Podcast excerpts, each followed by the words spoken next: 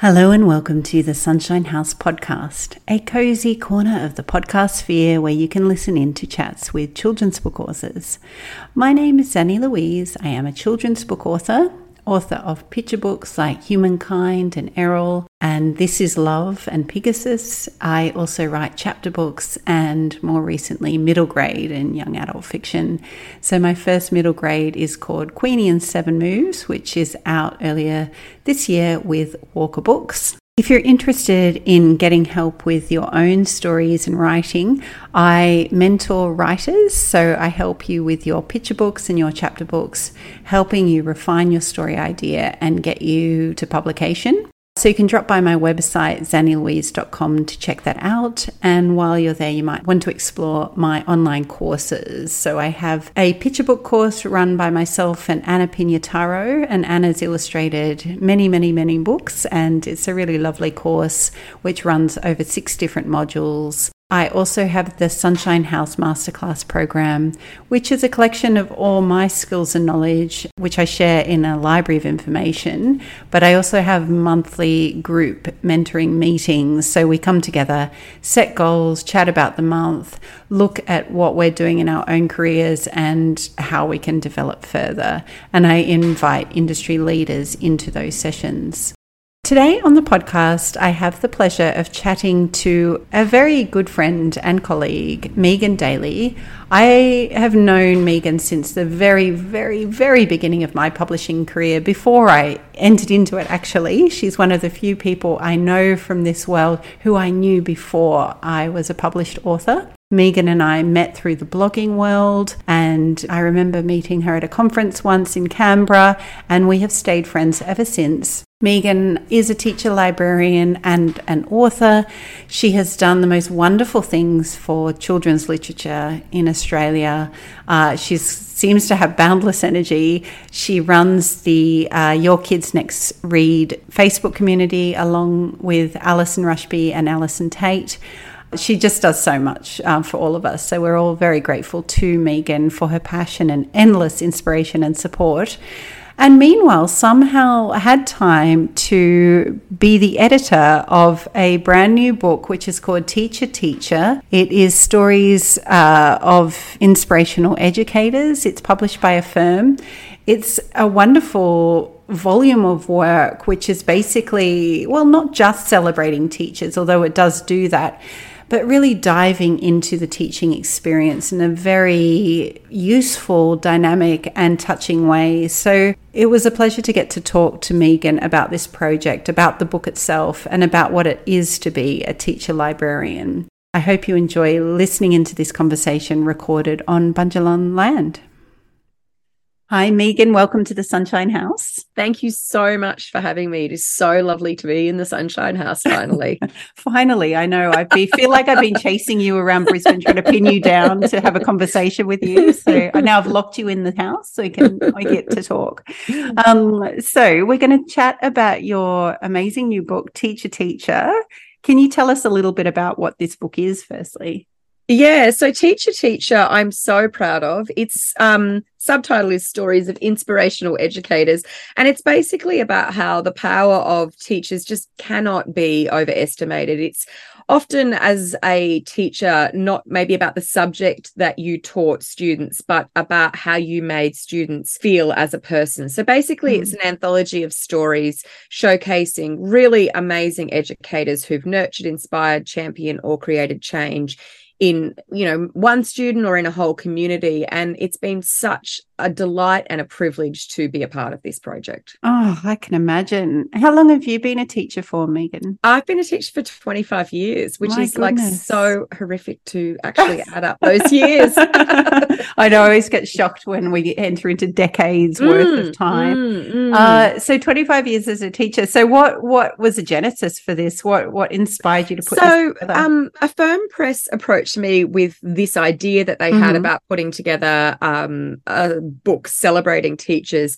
And despite the fact that I do way too much, I absolutely jumped at the opportunity because I've been, I started my career as an early childhood teacher, and now I'm a teacher librarian.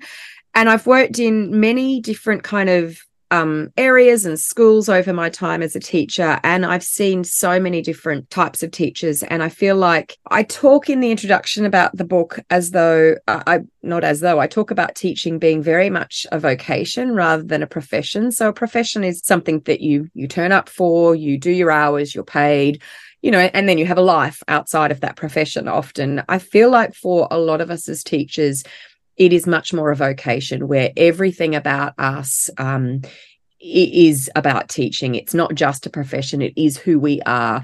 Teachers don't finish their school day and go off and do something else. They are always thinking about their mm. students. And I feel like being a teacher is very much a, a life it's a life altering job and it's an all encompassing job. And so I really wanted to take the opportunity to sit back and be involved in this anthology and reflect and have others reflect on teachers that have nurtured them and their own life as a teacher and put something together that would speak to a wide audience. Like, I hope that it will be read by teachers, but also by parents and caregivers. I hope that politicians will read it. I'd love to stick it in the hands of a lot of politicians. it must I hope, that, yeah, I hope that school leaders will read it mm. um, because I think, you know, it does take a step back and a look at the profession. Yes, and you're definitely writing or publishing it at a time where, you mm. know, teacher wages, teacher retention mm. rates, all of that is in the news a lot. Is that a little bit in the background um, are you thinking a little bit about that as you're putting oh, this out into the world? Yeah. always. You know and i've done quite a few radio interviews and i managed to get on the today show which was very exciting. I, I saw mean, you there. I feel like you've really made it when you i feel i feel i feel actually it. that i've made it. I've been on the today show and mm-hmm. i saw the book in big w the other day. I was like i feel like i've really made it. I'm in a department store. Yeah. Um but no it's been it obviously is a time where we are talking about teachers wages teachers teacher burnout mm-hmm. and just how big the job is. So it was in the back of my mind, but we had over 100 submissions or around 100 submissions for the book. And I wanted to strike a balance between um, stories of how tough teaching can be and stories that also fill up the cups of those who are in the profession and want to stay in the profession. I wanted it to be a very uplifting book. So yes. I feel like we've we've tried to get the balance right between being realistic about what the job is and the pressures and the challenges, but also then celebrating everything that is beautiful oh. about the profession. I think that's so important. And I do have so many teachers in my life and mm. you know mm. I get to hear the behind the scenes and just oh you can't believe how much they put into their jobs. And i've i've only ever heard teachers talk about it with such as you say, full immersion, dedication, mm-hmm. you know, love. And yes, there is stress. Yes, there's overwhelm, but it's always coming with this, you know, drive behind it, which is so great that you've been mm. able to mm. capture that. Mm. So, what is this process like as the editor? I guess you're putting all these stories together. This is a first for you, isn't mm. it? This role. Mm. Mm. I, I found it a really interesting process. I, um, I am a little bit of a control freak, and uh, a little bit of me was worried that I would find it quite hard not to just do the whole thing myself. You know, like I I thought, oh gosh, you know, I could just do this myself. Yeah, I could, yeah. but I wanted lots of viewpoints. And obviously, there's some amazing writers in the book. So the process was that people submitted, and I put a call out on my social media, and Affirm yes. put a call out on their social media, and and different people um, submitted. If I had my time again, I would tap a lot more people on the shoulder, um, or I would encourage more of my author friends to write stories not you know looking at anybody. I know i do. I still have this knot of regret. I just was, was I, every time i see the book i feel oh why didn't i send something there, there was so many people that i've spoken to after the book coming out that have said exactly the same thing. Oh i thought about submitting oh. but um, but it's been you know it was really interesting. So i then got all these submissions in and I decided I would need to read them all with the names of the authors taken off because mm-hmm. I knew I would know a lot of the contributors. And so I took all of the names off and I um the beekeeper sent me away for a weekend. I printed them all out because I'm old school and I yes. can't read on a screen. Um, and then I I kind of just tried to get this nice balance between stories from early childhood into the primary school playground, into the high school, mm. and then into offsite programs for youth at risk and and into academia. Um, Amazing. So I tried to get a good mix. So of those submissions, I could have included double, um, mm-hmm. and the stories that didn't make it in up only didn't make it in because I was trying to get this nice balance. Yeah. So I found it quite an interesting process to be an editor. I'm really proud of the anthology and I really enjoyed the process. It's something that I'd love to do again because I now see the value in all of the different voices. There's no point in, say, me writing a book from well there is but um if i wrote a book about teaching it would just be from my perspective yes. i think the beauty of an anthology is all those different perspectives yes and so you're varying the you know different levels of school i guess are mm. you also varying and you've talked a little bit about thinking about the uplifting side of mm. things the hard work mm. uh, what else are you looking for in that texture of the anthology to, i think i wanted a thread running through the anthology of i guess to me what are the things that really make teaching stand out and teachers stand out. So for me, one of those things was kindness. I wanted mm-hmm. kindness. I wanted authenticity. There's quite a few stories in there about the power of being authentic, and yes. teenagers spot inauthenticity a mile off and will eat you alive. Yes. But I would say also preppies do as well. Preppy students, you know, who are five years old also spot inauthenticity. So I wanted, you know, some of the key qualities of great teachers to shine through. I'm just looking at one here by Zoe Anderson, and the title is Paying It Forward with Kindness The True Impact of Teachers. And in that story, she talks about how, you know, you can't collect data on kindness, but the kindness that teachers show every day to students who are at risk, who, who students who just need some nurturing, to mm. all students, is something that, yeah, yes, we can't measure it on NAPLAN data, but gosh, it goes a long way in making a in helping to create a student who is um, nurtured and feels seen. Yeah. And it's stories like that that can go back into that greater change conversation, mm-hmm. that conversation that politicians should be having as mm-hmm. well, mm-hmm. which is, you know, what what do we need to look at? How do we measure this? How can we, mm. you know, look at mm. improving the education system mm. and mm. supporting teachers to be that's right sustainable? So are there any other stories that really stood yeah. out to you or stay with you that you think about? One personally? that I, I I really like Zoe's because in it she talks about um, you know, some of the most memorable moments in her teaching career mm. haven't been again what the subject is that she's taught. It's been those connections with students. Yeah. And there's another story in the book by Rebecca Diamond about the dangerous ideal of being an exceptional teacher mm. and the way the system rewards the exceptional teachers and they're often the ones that win the big awards and get the accolades and are held up in in great esteem but they're also the ones at risk of burnout and they're also the ones who you know do we all have to be exceptional all the time? Like yeah. we are all human as teachers. We do have lives. We do often have children of our own. And sometimes just showing up and being a good authentic human is is enough for that enough, day.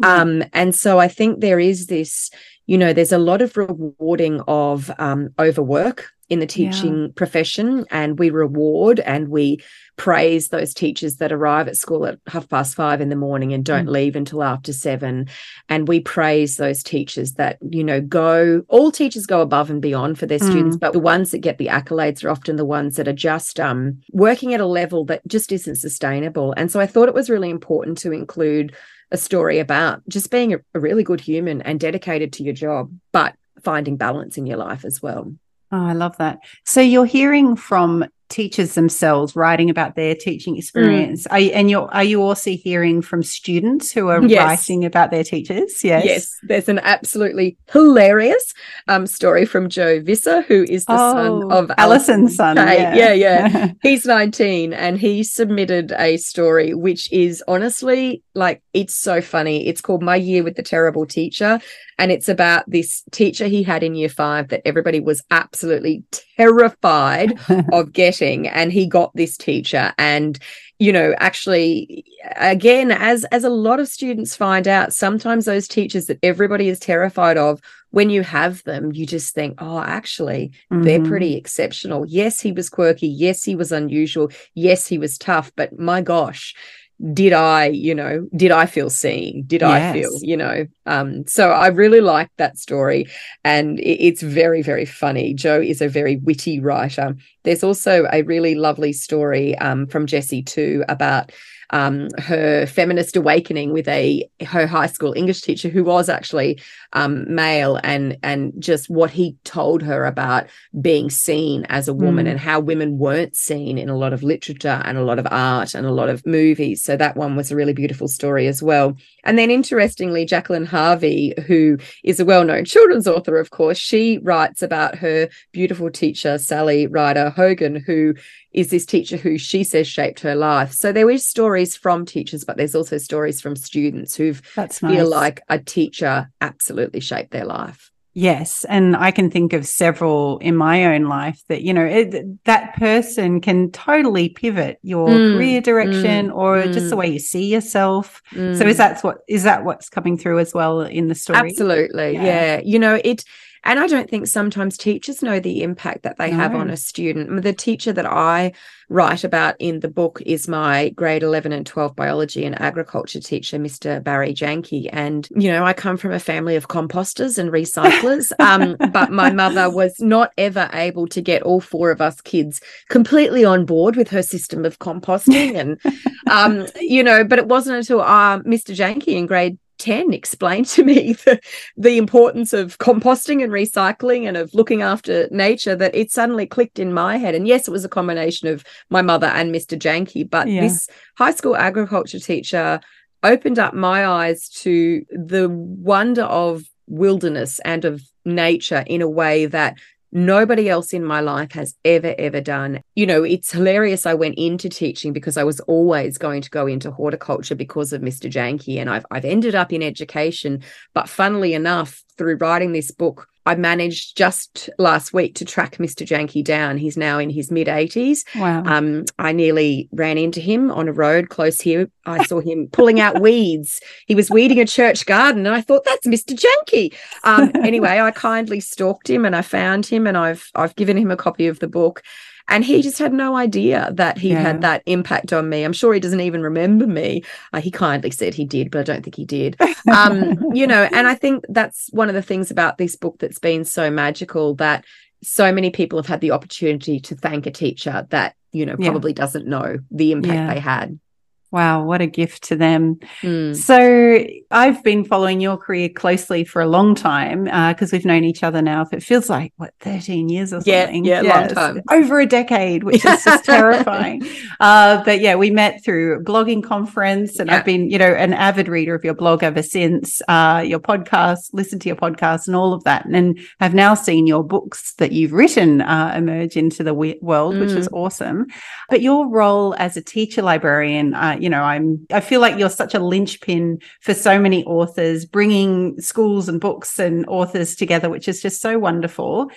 Are you able to tell us a little bit about your role as a teacher librarian? And I suppose what uh, you see as some of the things that you do in your role, which, you know, maybe do change kids' lives mm, or, you know, mm. are quite significant to kids? I think libraries are a safe haven a place of well-being in a school that without them you know i don't know where some of those kids that need the library go i yeah. recently met a mum who came up to me at a um, kid's birthday party and she got teary and i I don't remember her daughter, I'm sad to say, and I don't remember this mum. I, I taught the daughter for a, only a brief period of time, but you know, she said, You made my child's experience at that school safe. You made her feel seen. You gave her a safe place to go at lunchtime where she she felt loved and she felt seen. And yeah. I think that for so many teacher librarians, those are the stories they hear over and over again. The school library is a beautiful place of well-being for so yes. many children. It's a place of creativity as well. It's a place of learning and of learning the skills to be a lifelong learner. Libraries are about a few things. They're about learning to love literature and being a lifelong reader. And they're also about learning research skills, how to access information and be a critical and creative thinker and be a lifelong learner. I don't think we can underestimate the power of a school library. And yet we do over and over and mm. over and over again. And I don't want in any of my interviews that I've done about the book, I try really hard to stay positive about the role of teacher librarians and school mm. libraries but we all know the reality is that so many schools are um, as teacher librarians retire or, or move on, um, school leaders are not replacing them. School leaders don't necessarily see their value. And again, we come back to that data. It's it's difficult to collect data on the worth of a school library, but there is also a lot of I'm heartened by the research in the area by people like Dr. Mel Green, who's collecting data on the value of recreational reading and right. looking at the power of school libraries. Dr. Margaret Merga. I think that you know, certainly books haven't disappeared, have they? We we mm. talked 20 years ago about, you know, there wouldn't need to be print books anymore. Everything would be electronic. That hasn't happened. I don't believe that will happen.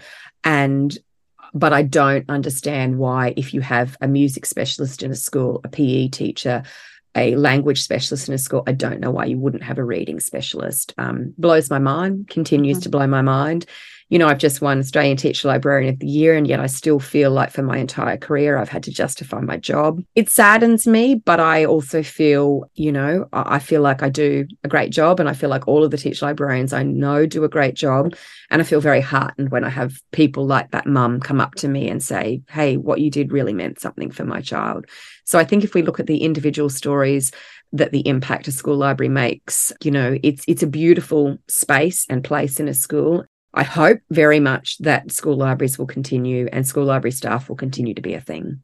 Well, I certainly hope so too. And I can attest to that having visited hundreds of schools, mm, probably. Mm. And it is the teacher librarian mm-hmm. who invites you, the author, mm-hmm. into a school they create this welcoming environment for you, and you do get to see their hard work and you can mm-hmm. see their pride as they take you around their library, mm-hmm. show you their displays that they've put so much thought into. But what I love also is exactly what you've said is at lunchtime you see the kids dribble mm-hmm. in after they've eaten and you know just retreat to a corner yeah. or take a desk or come in with their friends or do a bookmark mm. activity mm. or something mm. and i think yes i would have been that kid yeah yeah and that's right I, love that they have a place to go yeah. some uh you know it's also out of the sun when you live it in is. Brisbane yeah that's right it's good and to it's, have air conditioning yeah it's interesting i you know um i always am at pains to say at any public talks i do about school libraries school libraries have changed they are places where everybody feels feels welcome, I would yeah. hope. But also, you know, like the cool kids hang out in the library now. Absolutely. And my library, I describe my library at lunchtime like a rave party. It is like a 90s rave party. It's like a heaving mass of humanity. But then I took a photo just yesterday of this kid who was underneath a couch reading his book with pillows all around him. He was finding that quiet little space. Yeah. And I think that's the beauty. There's these pockets of quiet and creativity and gorgeousness. And then there's like this, you know, chatter and maker spaces and lots of arguing and making of graphic novels. It's a really beautiful thing to witness lunchtime in a library. It is beautiful. Yeah, and it's democracy, you know. It is. Like it is. all these different individuals coming yeah. together. And I think yeah. that about public libraries too, you know, whenever oh. you go to a public library, you think, is there any other place on mm-hmm. earth where mm-hmm. everyone is welcome? Oh, you I don't have, public libraries. Yeah, you don't have to pay a cent. It's beautiful. You can feel mm-hmm. safe. You can access knowledge and information, community. It's just such a valuable asset of society. And I should hope that books like Teacher Teacher are a little part of that instrument, which is bringing this to light. I know, hope so. Yeah, I hope sure so. This becomes, you know, big part of the conversation yeah, and change. Yeah, yeah. I've written all three of my books now in public libraries because, yeah. like you say, they are places of just they are a melting pot, aren't they? Of yeah. just interesting people. And I love, I could happily spend all of my days sitting in a public library, people watching and writing about the people. Oh, there's just so much. And yes, so thank you as a teacher librarian, as a teacher, as all for all of the wonderful things, things you've given to our community, but also to kids. Um, you know, I can't imagine the thousands of kids that you've impacted in some way, whether you know it or not. Mm. Um, which is mm. amazing. And thank you also for taking time to chat with us uh, and with me in the little oh, Sunshine House. We've been trying for a while, and it's always lovely to chat with you. I, I love having a chat. Yeah, it's been great. Thank you so much, Megan. Thanks for having me. Thank you for listening to the Sunshine House podcast. This episode was produced by Virtual Creatrix. Music was written by Gregor Hutchka and produced by Brett Canning. If you enjoyed this episode, please like, subscribe, leave us a review, a rating, and share with your friends. All of those wonderful things are much appreciated and help us find new listeners. If you are a creator yourself and would like to tap into a very supportive community, you can search up the Sunshine House Writers and Creatives on Facebook. We will let you in the door and inspire you, support you, all of those wonderful things.